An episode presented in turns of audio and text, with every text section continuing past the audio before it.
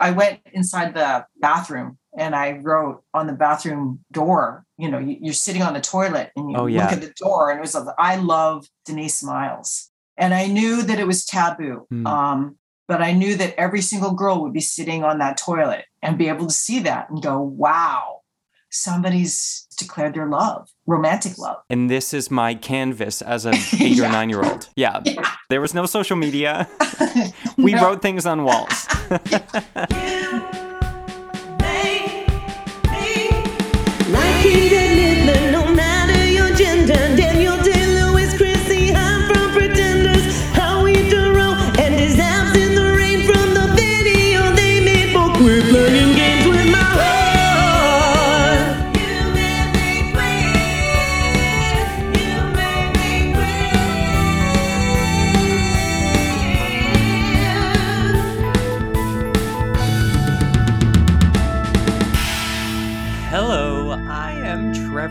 And this is You Made Me Queer, the show where queer people make a big ol' fuss about saying goodbye and then all turn and walk in the exact same direction. Sound familiar? Maybe because I just did that with my own podcast. That's right, every episode I invite a fantastic 2S LGBTQIA plus guest to point the finger of blame at who and or what made them queer. I know, I know. I just did a whole big season two finale of You Made Me Queer. Goodbye. And toddled off into the sunset as I am wont to do. And I'm back, but I have a very good reason, and soon I'll let you know. This is a bonus episode on season two because I love you. You're my finest creation. And I don't say that to all my children, but uh, with you, there's something different. And so I wanted to give you a special gift. I had an opportunity to interview someone uh, fantastic, someone fantastic, full stop. And I took it. And you can hold that against me, or you can just let it wash over you like the cold mist of an early spring hose leak. I'm recording this after my buddy's show. Thank you so much to everyone who came. What a sweet joy that was. Uh, my guests, of course, JP LaRock, Tamara Chevon, and Bombay were atrociously angry, and I was thrilled about it. And we had a packed house, which was so great. It's so nice to be doing things with people.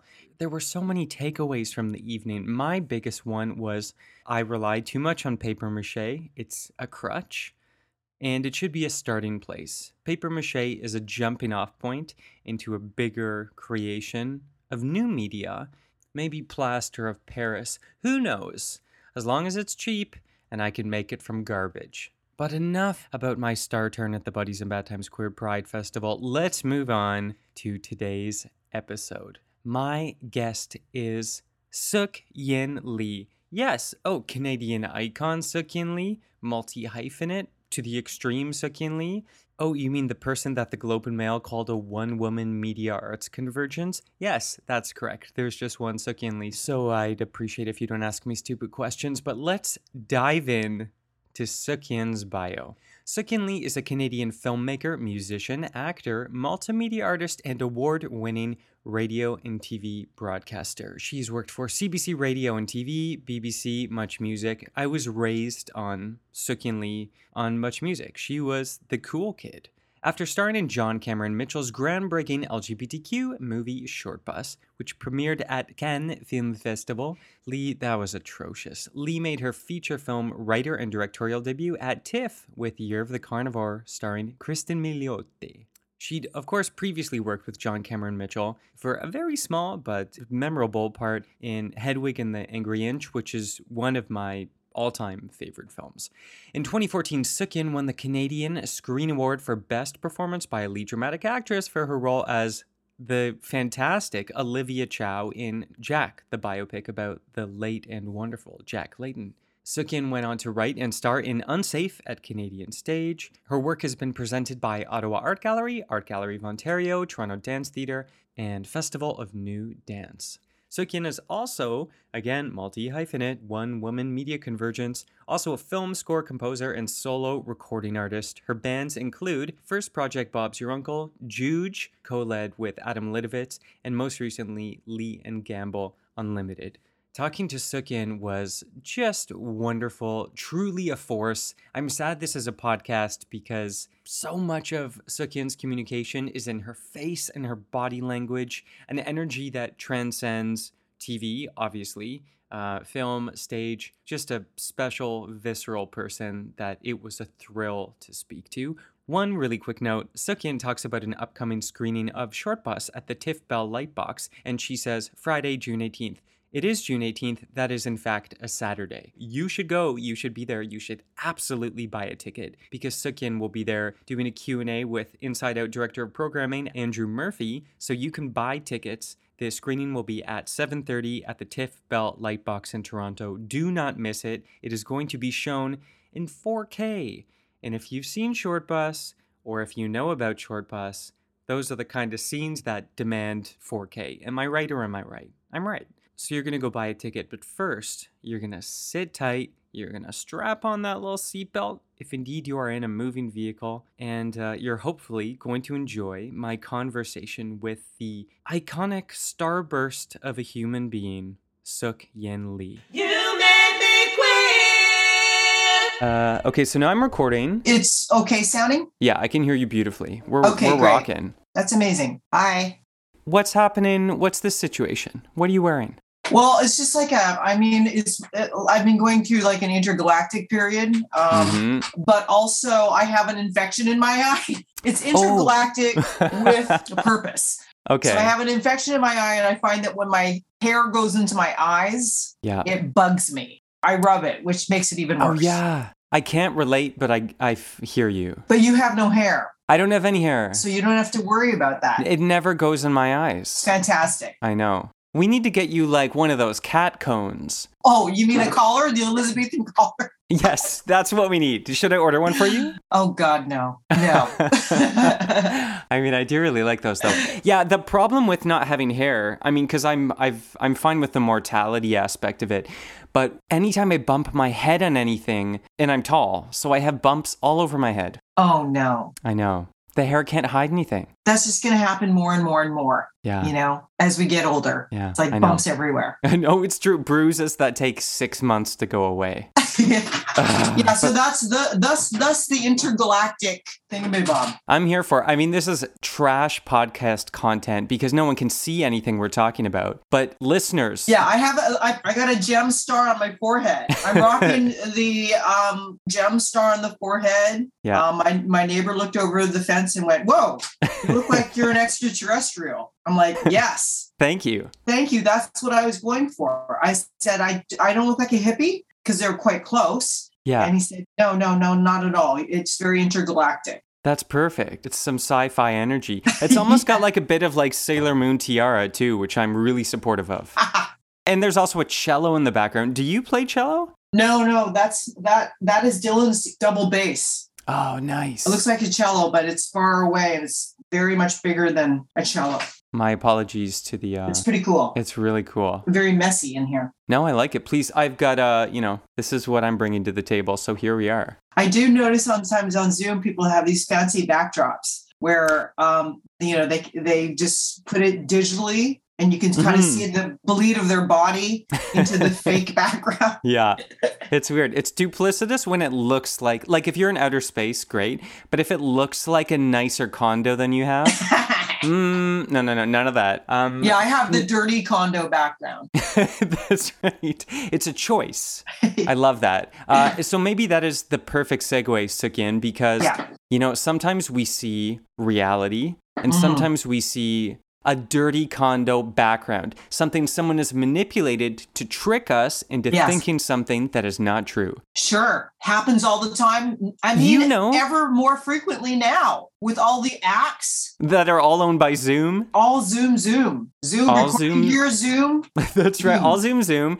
And we know, I mean, I wouldn't be surprised if Zoom is making us queer because now looking back, we know all of this trickery was leading us into, you know, this path of, um, of so many, of depravity, of intergalactic depravity, if I may.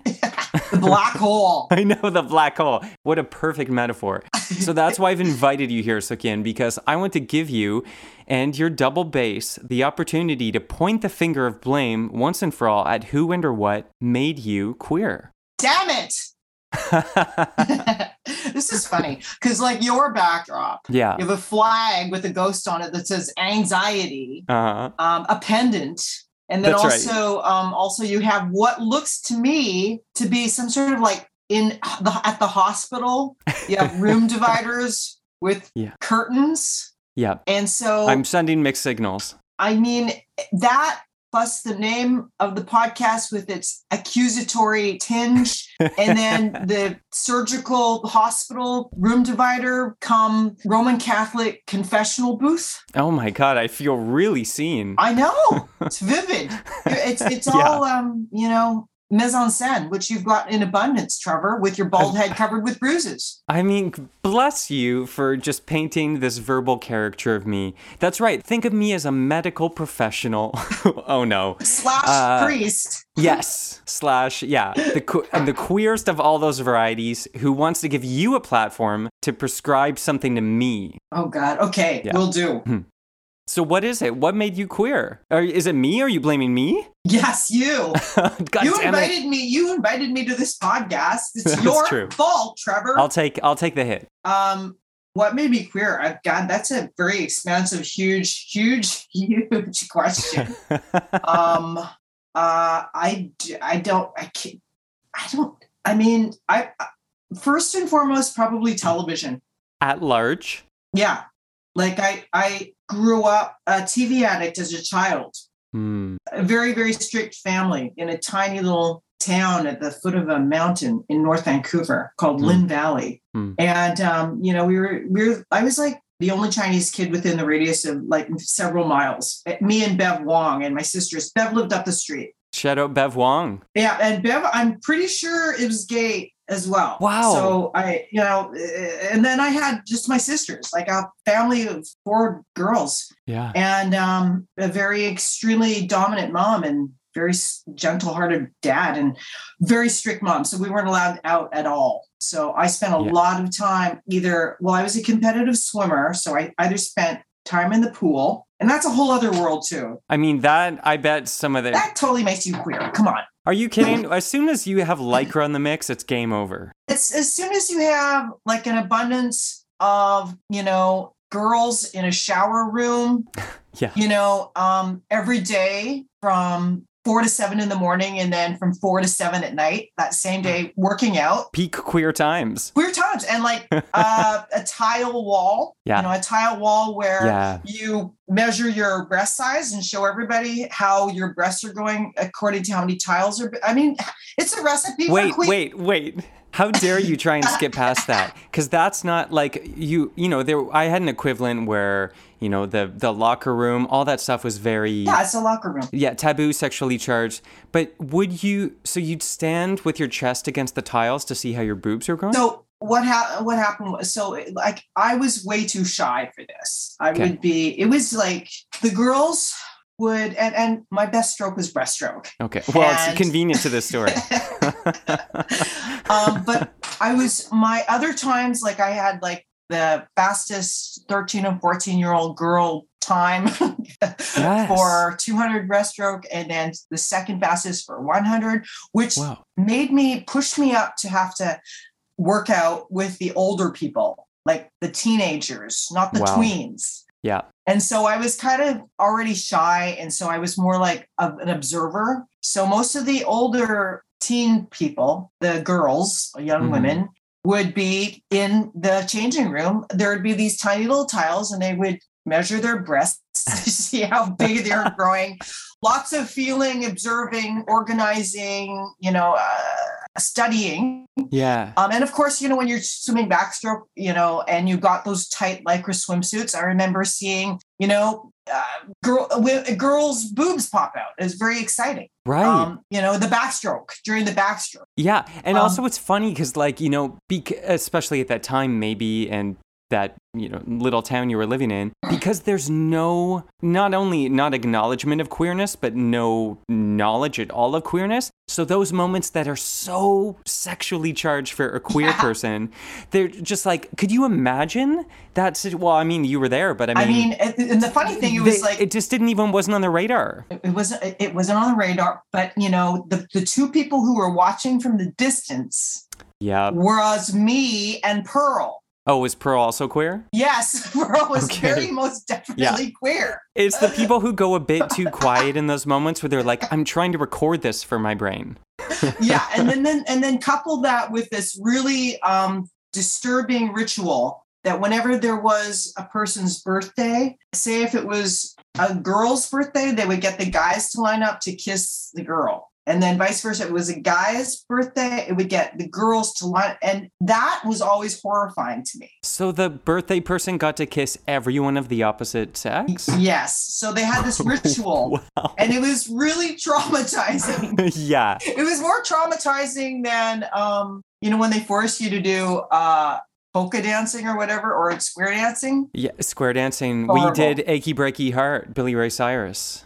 It was uncomfortable. very uncomfortable Yeah. so i blame uh, part of that that's that's definitely there but also television like i think Yeah. like i was a tv addict so i spent either my time in the swimming pool or watching tv and when i grew up there was just like anything went on tv it was just like there would be cartoons kids shows and then suddenly roman Polanski's repulsion with catherine deneuve you know an agoraphobic beautiful woman stuck uh, in a house murdering everybody who comes by her house And this would like follow Scooby Doo. yeah, but that would be, uh, you know, after a while, it was more interesting to watch that than Scooby Doo.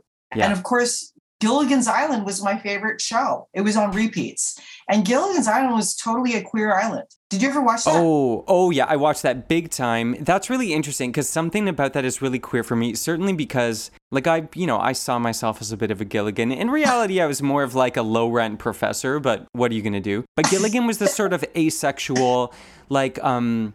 Th- this person who, like you said, like the pearls and the U's and the Bevs, who sort of existed on the periphery of situations and would watch them, but was never like Gilligan didn't have a partner. That was a queer character. I, mean, uh, all of them were queer. There's something happening between Skipper and Gilligan. yeah. Also, the professor, he was the most quote unquote handsome dude on the Uh-huh. island.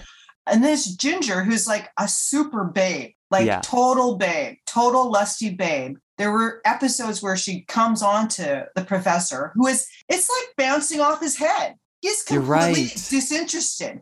All he's interested in is is is tubes, his test tubes, and he, eh, eh, he was not interested at all. And then That's and- true. And then Mr. and Mrs. Howell, Mr. Howell, Who were not having sex. They slept in, slept in separate rooms, Yeah. separate huts. Were they? Yeah, and like Mr. Howell definitely was gay. Yeah, that's a really good point because there wasn't. He was there was a lot of flirtation story arcs, but no one ever hit it. No, never, never. So who? So let's go there. Who'd you rather on Gilligan's Island, Sook-Yin? What do you mean? Who's your other? Like, like who'd you rather? Like, who? Who's your number one? You want to grab a smooch? You want if it was your birthday. oh, well, birthday? Ginger. Uh, Well, obviously Ginger. Come on. Well. I don't know. Some maybe Mary Ann. She's no, got her I mean, winsome Mary Ann, charms. I mean, the only the only time I was attracted to Mary Ann was when the coconut fell on her head and she thought she was Ginger for an episode. She behaved like Ginger. Then Mary Ann was Okay. hot. yeah. So you like a showgirl? Yeah, definitely. Okay. and um so to that and also um yeah repulsion um Wow. roman Polanski's repulsion and I mean, um, that's a tonal shift. You should acknowledge. and this is all like in my eight year old mind Whoa. um yeah. How does an eight-year-old process revulsion? I found it very interesting at first i was like i saw i i was flipping through the channels and i saw these rotting dead rabbit corpses full of maggots and i was like hey Yeah. past that quick but i was like what was going on there what Right. So I found myself kind of returning, cat going past all the cartoons and kid stuff and planting until I just was like, I'm here. Yeah. And you know, it's pretty amazing to think about because you know it's it's a portrait of a woman's um, deterioration of mind and um, essentially how uh, she uh, is being sexually um, overwhelmed and assaulted by the world around her, and then she kills everyone Right. come. You know, so she kind of it, it, it made absolute sense. Once I got, got past the rotting bunnies, yeah. I could completely understand the problem that this woman was experiencing and feel a great deal of compassion for her. Right, because it sounded like what you've alluded to. You were, as a child, feeling pretty overwhelmed too. So that was familiar territory. Yeah, I mean, every kid feels overwhelmed, but I mean, that's fair. even like the idea of queer, I feel is just a natural disposition. Like, I feel that so much of the sort of gender and orientation and sexuality is are these sort of like we're sort of born perfect before language. Hmm. and then we sort of learn all of the sort of um, societal conformities or rules that kind of bring us tie us to language. But we're, we're much more fluid and even that word fluid is used a lot these days. We're much way kind of like more expansive. Hmm. and so I feel like just being born, um, you know, like there were four four girls in my family, and I remember just feeling very identified as a boy, and Hmm. um, within your family or within yourself? within my family and Okay. within myself. Well, you were an athlete too, I suppose. I was an athlete, I was a jock, and there was just one day where we were all in the blueberry fields picking blueberries, and I was wearing a dress that was made of polyester, of course. And it was very suffocating, suffocating. And I took my shirt off and I and I ran free through the blueberry fields. Yeah. And I I said to my family, that was the day where the first day where I said to my parents um, that I'm Mark and to please call me Mark Oh wow. and and they were only too delighted because they had four daughters and my dad was raised they were like, great. my dad was an orphan his parents his folks died and he was raised by very two very bossy sisters older sisters Okay. You know and then he had a very domineering wife and then four daughters he was Yeah. surrounded by women so he was only too happy to have a son and they would call me mark and you know i it was at that point also around uh, that around that period of time where i blew a bubble and the gum went all over my hair and i just always had really short haircuts and so in my tiny little town i would Yeah. go to the uh the har- hardware store and they would give suckers to all the kids and they Yeah. would always say to me there you go son and um, I was constantly um, t- called son and Mark uh, in my family, and so you know there was a period of time where this was a, a, my identity, and it just seemed very natural to me. It sounds um, really positive too, like very for your family structure, which was a bit strict, to be so affirmed by like, yes, we'll call you Mark. They were so pleased; they were so happy to do so. That's My great. parents were really thrilled. Hmm. Yeah, and in terms of uh, sexuality, I mean, my earliest recollections were big crushes on on girls. Yeah. Like any any celebs stick out, or were these local no, girls? No, these were girls in my class. Did you ever go for Bev and Pearl? No, no, I didn't. No. I, I th- they're more my buds. Yeah, too close to home. Yeah, pretty much. and then um, there was this one really fan. I mean, there's a sort of bi- biological um, thing like girls in grades one and two, three, up until grade four hmm were massive. Like they were way bigger than the boys. Wow. Physically, we would we could pound them out. Like we were actually very much bigger. I think the the the growth spurt. Interesting. So Yeah. it seemed like an almost like an Amazonian world that I lived in. Yeah, yeah, Um, totally. Especially because you were doing things with older girls who had definitely matured faster, like through swimming. Like you were, you were just part of that mix. Yeah, yeah. And I do remember that too, because I was a bit of a late bloomer and I was very short. Now I'm tall. Yeah. It would have been useful if I was short when I had no hair. But I remember at a, it's like in the grade, maybe grade four or grade five is where there's a real diversity, where there's like Yeah. someone who looks six years old and someone who looks 25. Yeah, and since their legs crossed, it's like wow, yeah. Like, what's going on? totally. So that early time, I mean, it just seemed most natural to be romantically interested in girls, spe- Yeah. specifically Denise Miles. She was like a really fucking cool, cool chick. Like she was like so awesome. She lived up the street. Paint the picture. Well, she had feathered hair. Oh, yeah. this was the 80s? She, this is like the 80s, yes, Okay, great. or late 70s, early 80s. Um, Mhm. she lived up in the apartments that were kind of off limits to me um because it was like rowdy people lived in the apartments, according to my mom. My mom had Mm. very rigid societal views. It was like the rowdy people lived up. But anyway, hmm she came from like a broken home, raised by her mom and her older sister. And um, she was very beautiful and very warm hearted. And, Hmm. you know, you'd think that she would be a bitch because she was, she was beautiful and kind of like um, super popular, but hmm she never made fun of anyone and always loved everybody. Like she was really cool. How could you not great. have a so great? How much Um, older than you was she? No, she was my same grade. Oh, oh, She was kind of the leader of our girl gang. I love that. And also the fact that she was, I mean, maybe tell me if you're the same. When someone's a little bit taboo, like careful about her, she's a bit wild or whatever, instantly the attraction triples. Yeah, but I mean, she herself was uh, she was a saint. Like Hmm. there were kids, there were kids who were obviously like Nandy O'Neill, Kevin Bland, Well, very Sook-Yin's dropping names. if any of you listen, so many people were um picked on. You Hmm. know, these would be the total bully kids, and Denise would have their backline. And and she was also really nice to me. And I was part of her gang. There were a bunch of girls in our gang. I, I was the one who came from the strict family, so I could not drink Jack Daniels or sniff glue with the other girls in the creek behind the school in Yeah. elementary school. My job was to look after. I know. I was raised in a kind of like Harmony Korine world.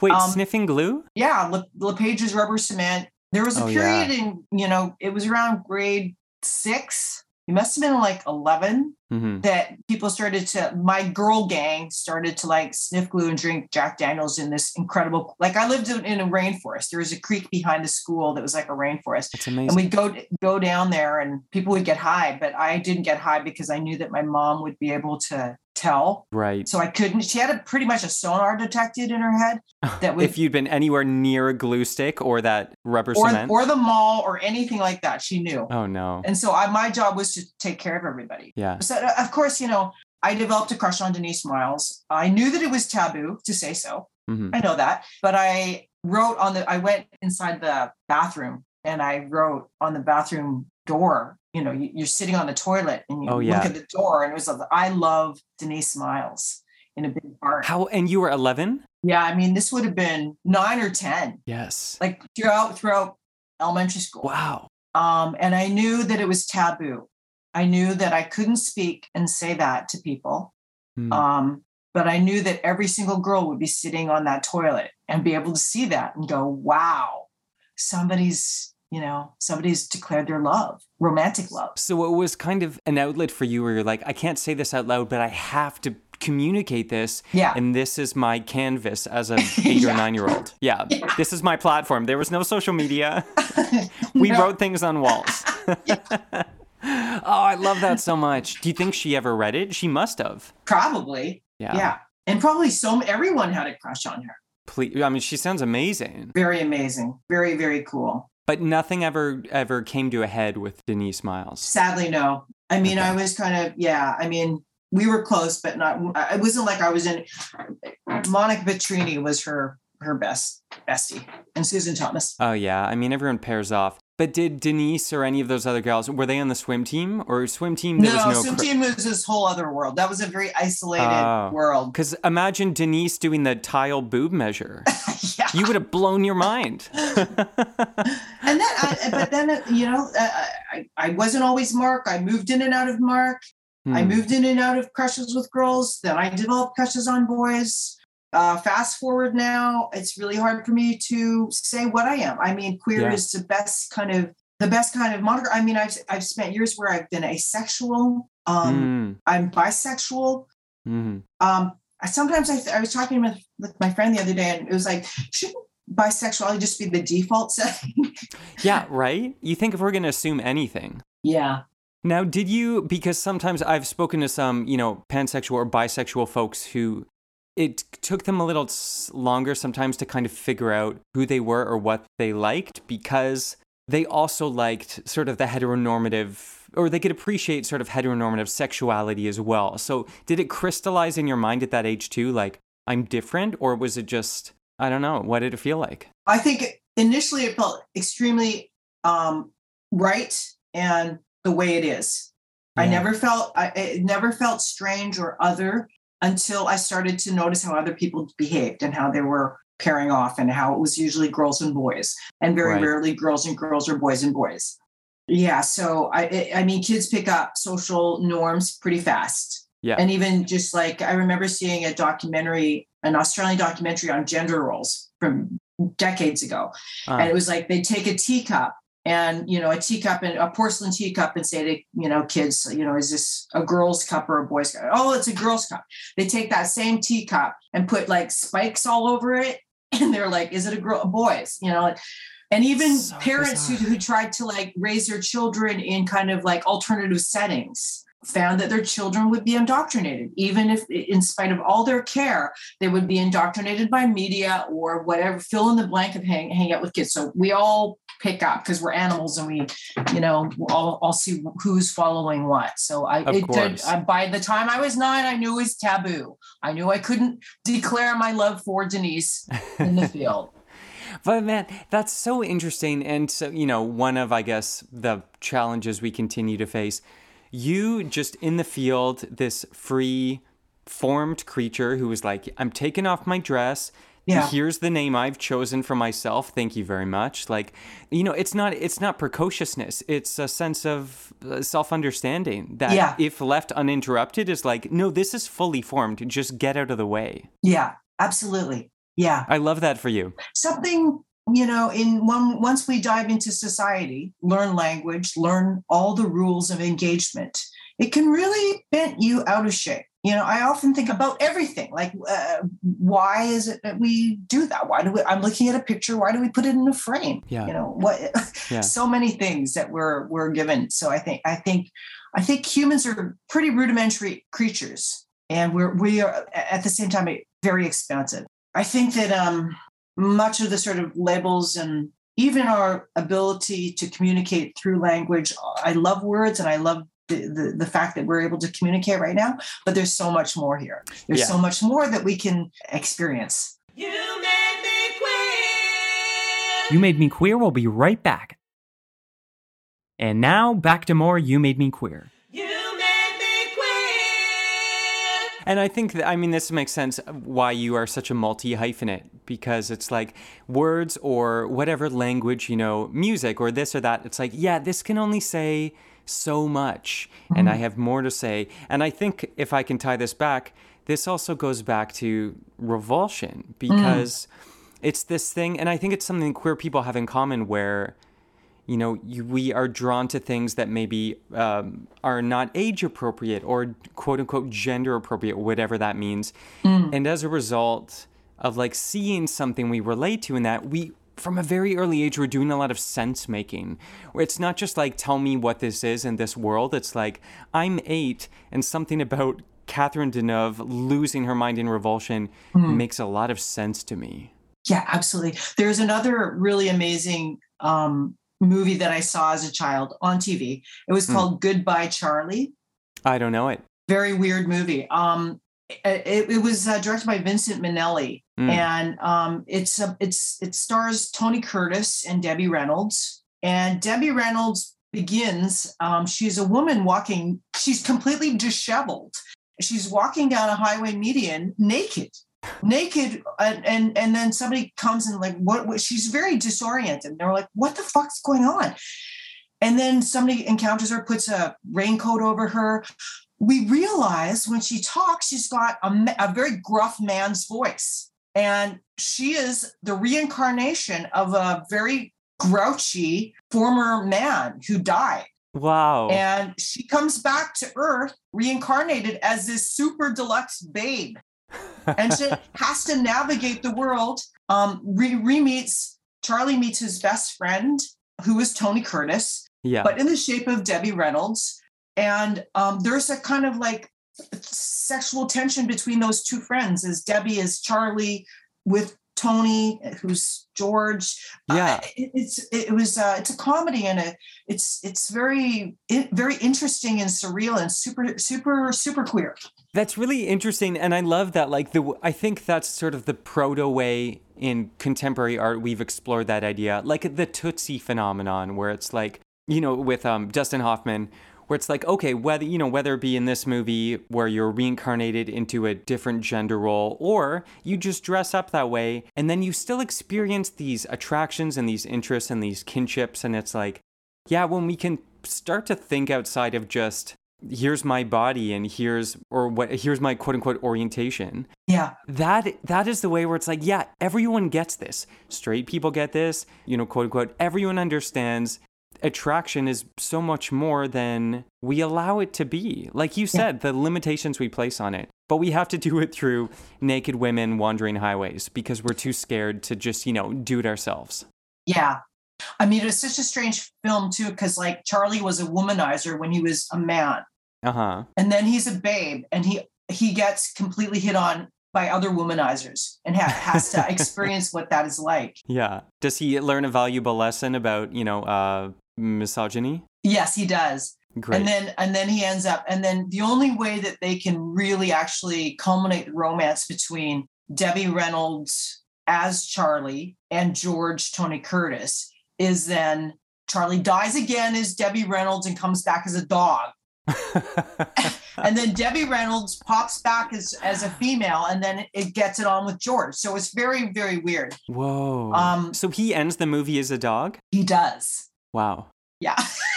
it's, it's it was supposed it was supposed to be just like a crazy hijinks, you know, mainstream comedy. And yet when you watch it, I remember just being like, wow, this is super interesting.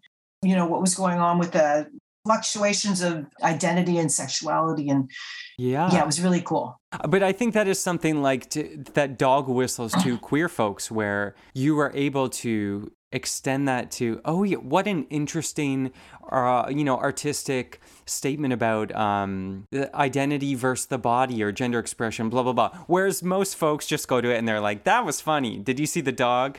Like, you know, it doesn't Yeah. speak to maybe the heteronormative folks in the same way. Yeah, it's true. Yeah. Yeah, I remember that. I remember really weird movies as a kid that spoke to me. There was definitely like the cult related section. Like I saw Helter Skelter on TBS Oh, yeah. as like a nine year old and was just like, wow, what is happening there? And another big one was uh, Welcome to the Dollhouse, Todd Solondz Welcome to the Dollhouse, Yeah. which is just like peop- people, when there's one person, whether they're an alien or whatever, where like you're separate from the world. I understand what that's like. I mean, yeah, yeah. People, marginalized people, people. You know, if you're the only Chinese kid within, mm, you know, the whole area, Yeah. or even like like my my family was pretty strange, and my mom was, uh, you know, she suffered a a, a number of mental uh, discomforts. I Mhm. mean, we just really stood out. Um, my mom was really a powerhouse, and she um, let her let her mental stuff out very much out Mhm. and and just arguably as a woman you're you're having to read the signs all the time yeah. to kind of figure out stuff to and and, and existence or I, this i think a tendency toward philosophy or you know self-reflection societal reflection that's all part of the queer terrain Totally right. Uh, initially, maybe as a survival mechanism, and then after, because it's kind of fun, especially if you go into the arts. Like, Yeah. God forbid.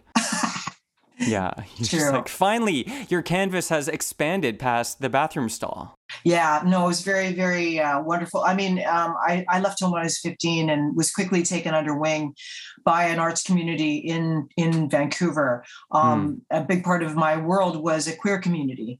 Uh, I lived um, in a row house in Chinatown in Strathcona in Vancouver and um, was really taken under wing by a group of um, artists and lesbians who were my parents essentially who helped to raise me Yeah. um, and very, very good, very, very loving community. I love that. And I love, as a group remarker, artists and lesbians.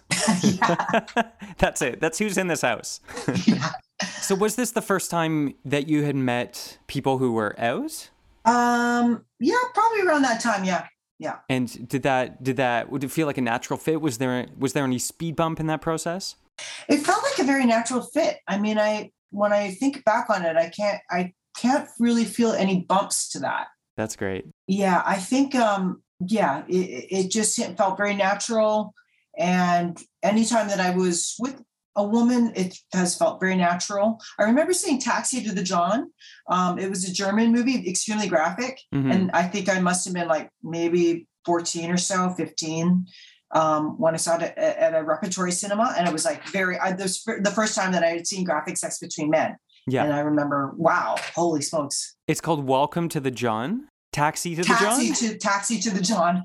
Okay. It's a German, it's a, it's a German film. Amazing.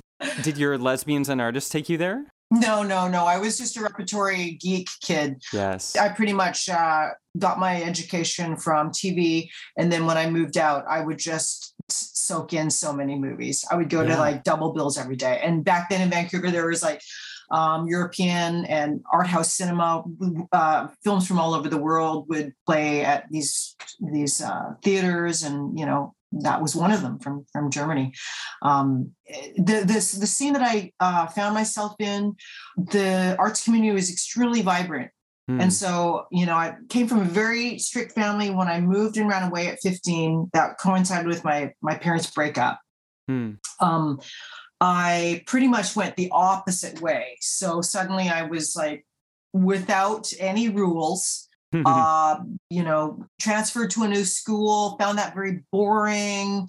Um, really was able to uh, take art classes and video classes and drama classes for the first time in my life.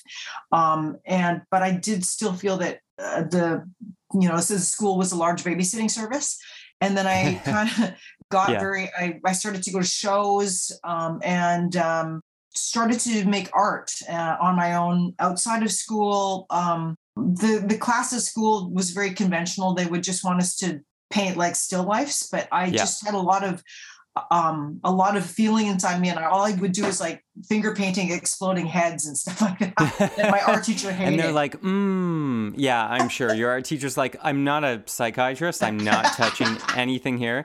But that's interesting because I do, I talk to a lot of artists, and it sounds like it might be similar for you where you're the queer awakening and the artistic awakening. I mean, you lived, you you said artists and lesbians. Yeah. It's like this sort of, it was a simultaneous birth for you. Is yeah, that right? Yeah, I mean, it was it was it was uh, in Vancouver, and this is before Vancouver became unaffordable to live in. There was just a lot of a lot of squatting, a lot Mhm. of politics, a lot of activism, a lot of uh, dancers, poets, writers, punks, musicians, all in a weird melange together. And we didn't have places to play, so we set up in like abandoned spaces Mhm. or you know rent out halls. So it's a very lively and exciting community. Um, i i went i got i was sort of my introduction to that was um, there was this uh, play um, about teen suicide in vancouver and i had this bright idea that i would go there with a bunch of my drawings and see if they would take my drawings of exploding heads. And the curator was like yes we love this and that was my first art show Wow. So they put them up in the theater? yeah, yeah, in, the lobby. And she was in a band that was part of the sort of punk, um, post punk scene. Mhm. And she had this house that we called the ranch, and tons of people would just show up and like make shit and do Yeah. stuff and t- have really interesting conversations and all kinds of really cool stuff happen there. And she was my first love. Uh, I have she was the first person that I had, um, you know, uh, first woman that I had a sexual relationship with. So, you know, that kind of world was very, it just seemed very, it just tumbled into that. And Yeah. the scene was extremely queer. It was straight. It was anar- anarchic. It was Mhm. all things. Uh, it was, it was uh, dangerous and exciting and supportive and, and political.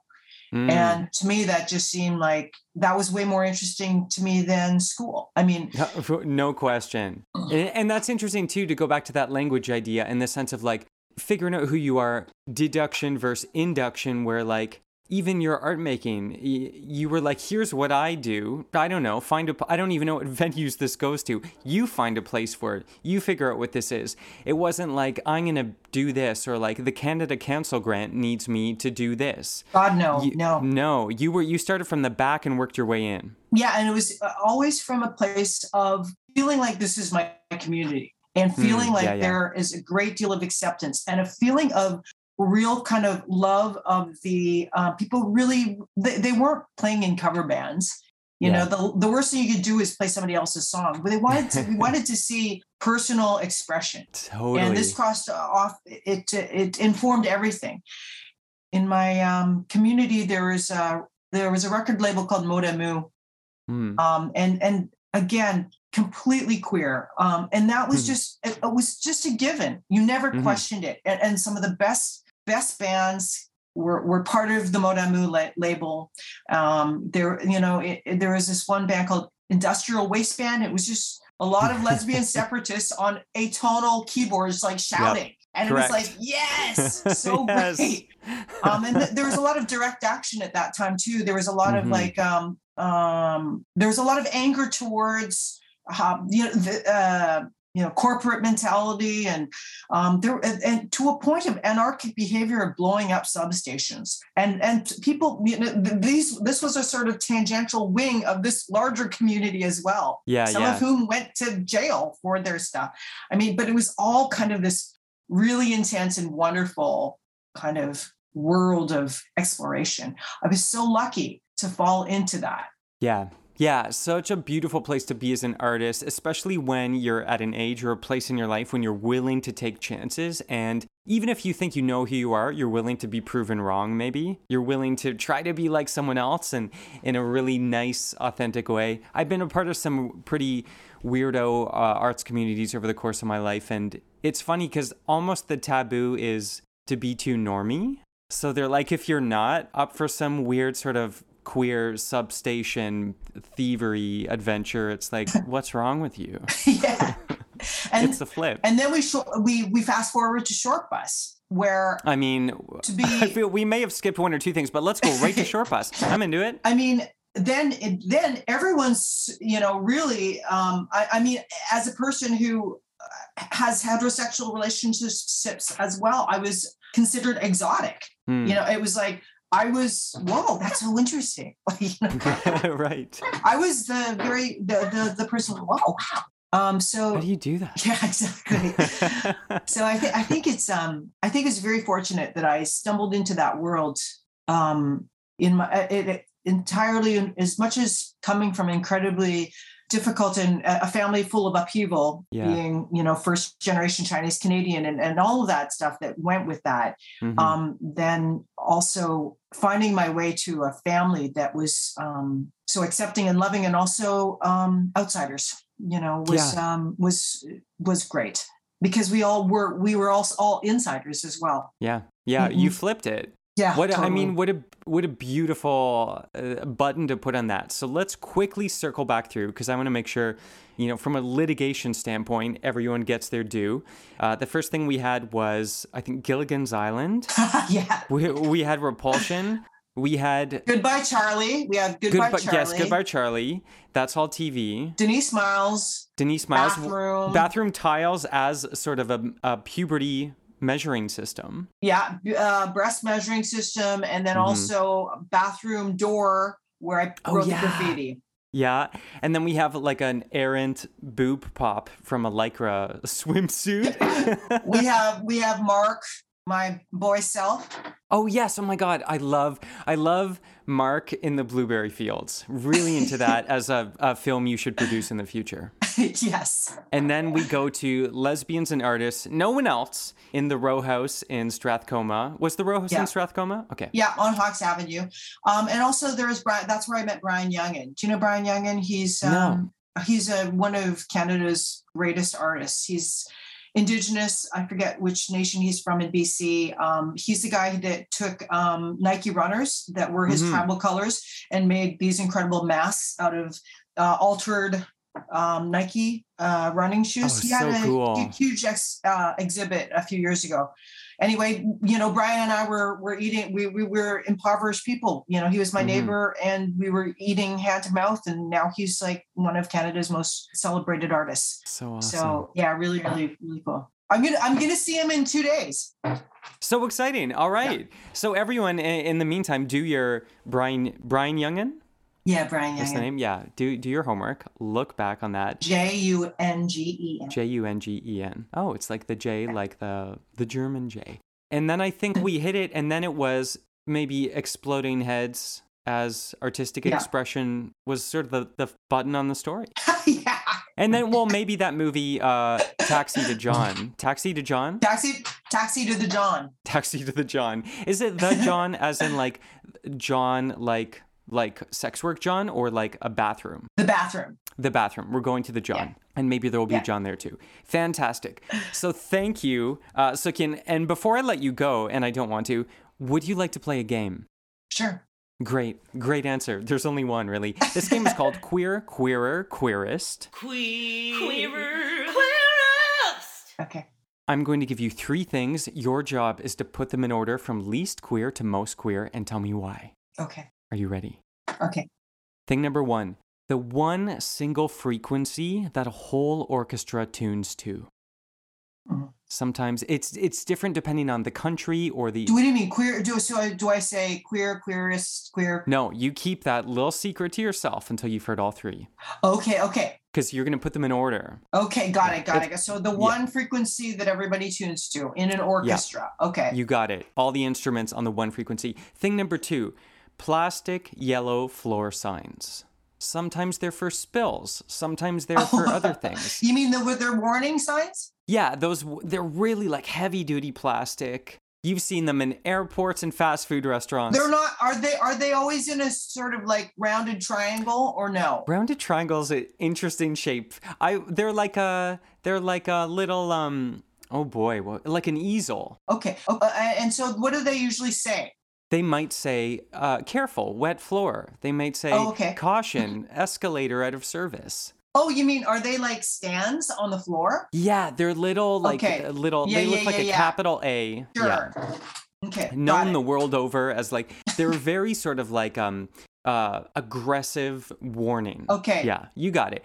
Thing number 3, that liminal moment when you hit yourself really hard and you don't know how much it's going to hurt and you're just waiting to get a sense of the real pain.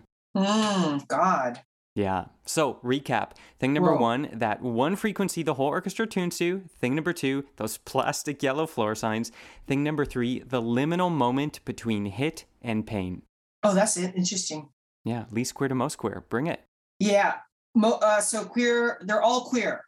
yes. They're yes. all queer. I have. I, we both decided all those things are queer. Okay. Let's see. Um, okay. I would say the orchestra Mm. note is queer. Okay, that's the least queer. Yeah, that's Okay. the least queer. Mhm. It's very queer because I like the Hmm. idea that everyone's tuning to this universal note that it, it Oh. involves everybody, but it's still within the Western scale. Touche. You know, 12 Yeah. bars, uh, 12 notes. It's still in the classical paradigm, which is a little narrow. That's true. No pentatonic, no microtonal stuff. Well, they could because it's just the beauty about one note is it hasn't established the scale or the chord yet. Yeah, but I think that the like I guess when you said it, I just had a, a- an image because I think orchestras do tune to that one note. Yeah, you know, and trust your gut. This is about you.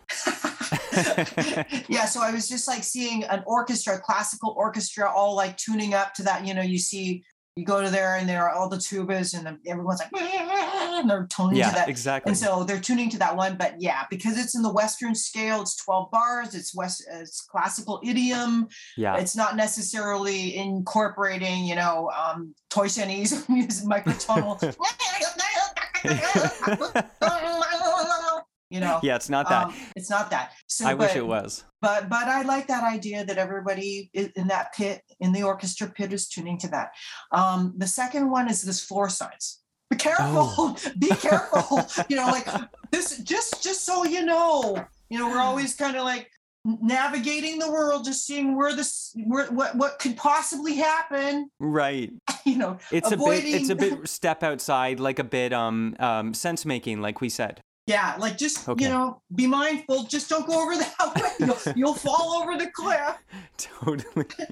although it is aggressive it is as you say they're kind of these hard aggressive signs but like you know i'm all I, i'm i'm all about vigilant i'm extremely vigilant i'm hyper Well, there uh, you to, go. A, to a to a fault Yeah.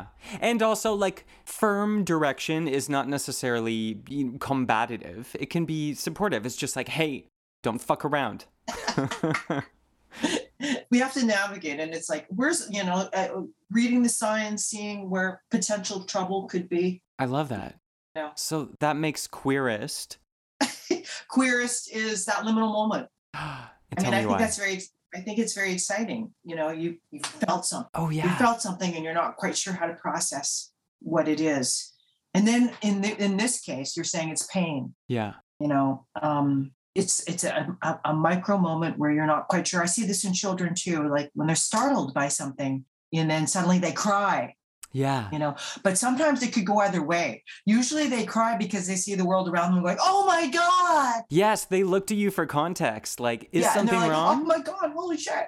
Um, and then they ball their head off. But Yeah. there is potentiality. I like the potentiality in that moment because you haven't already deemed this as whatever it is. In this case, we say pain, Hmm. and um, you know, what can that pain be? Does the pain necessarily have to be negative or make you cry? right. It's sort of a wonderful moment of uncertainty. I love that. There's so much potential. It can be anything. It's just waiting for you to name it if you Yeah. feel obliged to. Yeah, and it's you're you're you're feeling something. You're sensing, and and it's a provocative moment. We don't have enough of those moments in a day. I mean, listen, I played this game a lot of times, and uh, first of all, I want to congratulate you on how seriously you took this exercise. You really thought before we started, and I do think that if some university administrators listening, you might be awarded an honorary degree for the answer you just gave. I'll take it. yeah, the caliber was high, Sook-Yin. Amazing. I mean, I, I love I love that game. Thanks. Hey, it's mine, so don't steal it. So fantastic. So this game also, of course, as I already alluded to, academia. It's very serious. So let me check my rubric to see your how you score. One, two, three. Congratulations, Sook-Yin. You are in fact a queer person. One hundred percent. Oh, Eight- ow, eight- ow. Oh yeah, wait, uh, wait for it. Is it good or bad? I don't know. It's I, it's I don't know yet. If you want to know, tune into the next episode of You Made Me Queer. But for now, uh, I am going to say goodbye. Thank you so much for this, Sook-Yin. Yeah, thanks, Trevor. You're awesome. Hey, no, You're you're wonderful. awesome. Same to you. It was my pleasure. And before I let you go, anything you want to plug? Oh yeah. Um, this Friday, Mm. um, there's a high definition or high def screening of the 4K restoration of Shortbus. um, that's playing at the TIFF Bell Lightbox on Friday. I'm going to do a Q&A um, with Andrew uh, from uh, Inside Out Festival. yes. And yeah, I'm I'm excited to see what it looks like on the screen. It's just been re- re-released by um, Oscilloscope Laboratories, really Oh, wow. awesome company in the states. And there, I, I love the Bell Lightbox. It's uh, one of the best state-of-the-art screening facilities, and it's a wonderful movie. So come on out. It's, I think re- the is at 7:30 around there. Check the listing uh, this Friday on June 18th. Yes, please buy tickets if you can. I'm sure this is going to sell out. And even if you've already seen, especially if you've already seen Shortbus, you haven't seen it in 4K probably, and you haven't seen it in a while. And what a film to, because I've seen it several times, to experience in a theater Yeah. with people. It's a Oh my shared God. experience. So exciting. And Sook-Yin's going to be there. Yeah, I'm going to be there So get on down. answering every question. Abs- uh, that, yeah, think of your questions now. Uh, you can ask her your own queer, queer, queerest. And I want to thank you, Sakin, because I was very queer when this conversation started. And talking to you and learning about Mark and the Blueberry Fields has made me queerer than ever. Queerest. Yes, queerest is me. Thank you so much. Thanks, Trevor. We'll see you later. Okay, sounds good. Take care. Bye. Bye. Queer, queer, queer, queer, queer, queer, queer, queer, queer, queer, queer, queer. Okay, that is our show. And I think, you know, knock on wood, I can say that this is now the end of season two. Will I have maybe a one off episode throughout the summer? Fine, maybe. I don't know. Don't hold me to anything. But for all intents and purposes, Wave Season 2, goodbye. Thank you so much. You can email me at youmademequeer at gmail.com. Even though I'm not producing new episodes necessarily over the summer, I'm always looking for your mail. Please rate, review, and subscribe to this podcast. And that's it. Walk on, Tiny Dancer. Cue credits. You Made Me Queer is created and produced by me, Trevor Campbell. Our editor is Sean Ben Beaton. Our theme song is by Critty. For more from music, check out lavenderbruisers.bandcamp.com. Our website is youmademequeer.com. Our Instagram and Twitter handles are at youmademequeer. New episodes of You Made Me Queer come out every other Thursday. When we come back, it's the transition. And from the bottom of my big, bent heart, thank you so much for listening. Until next time, remember, we're here, we're queer, and it's your fault.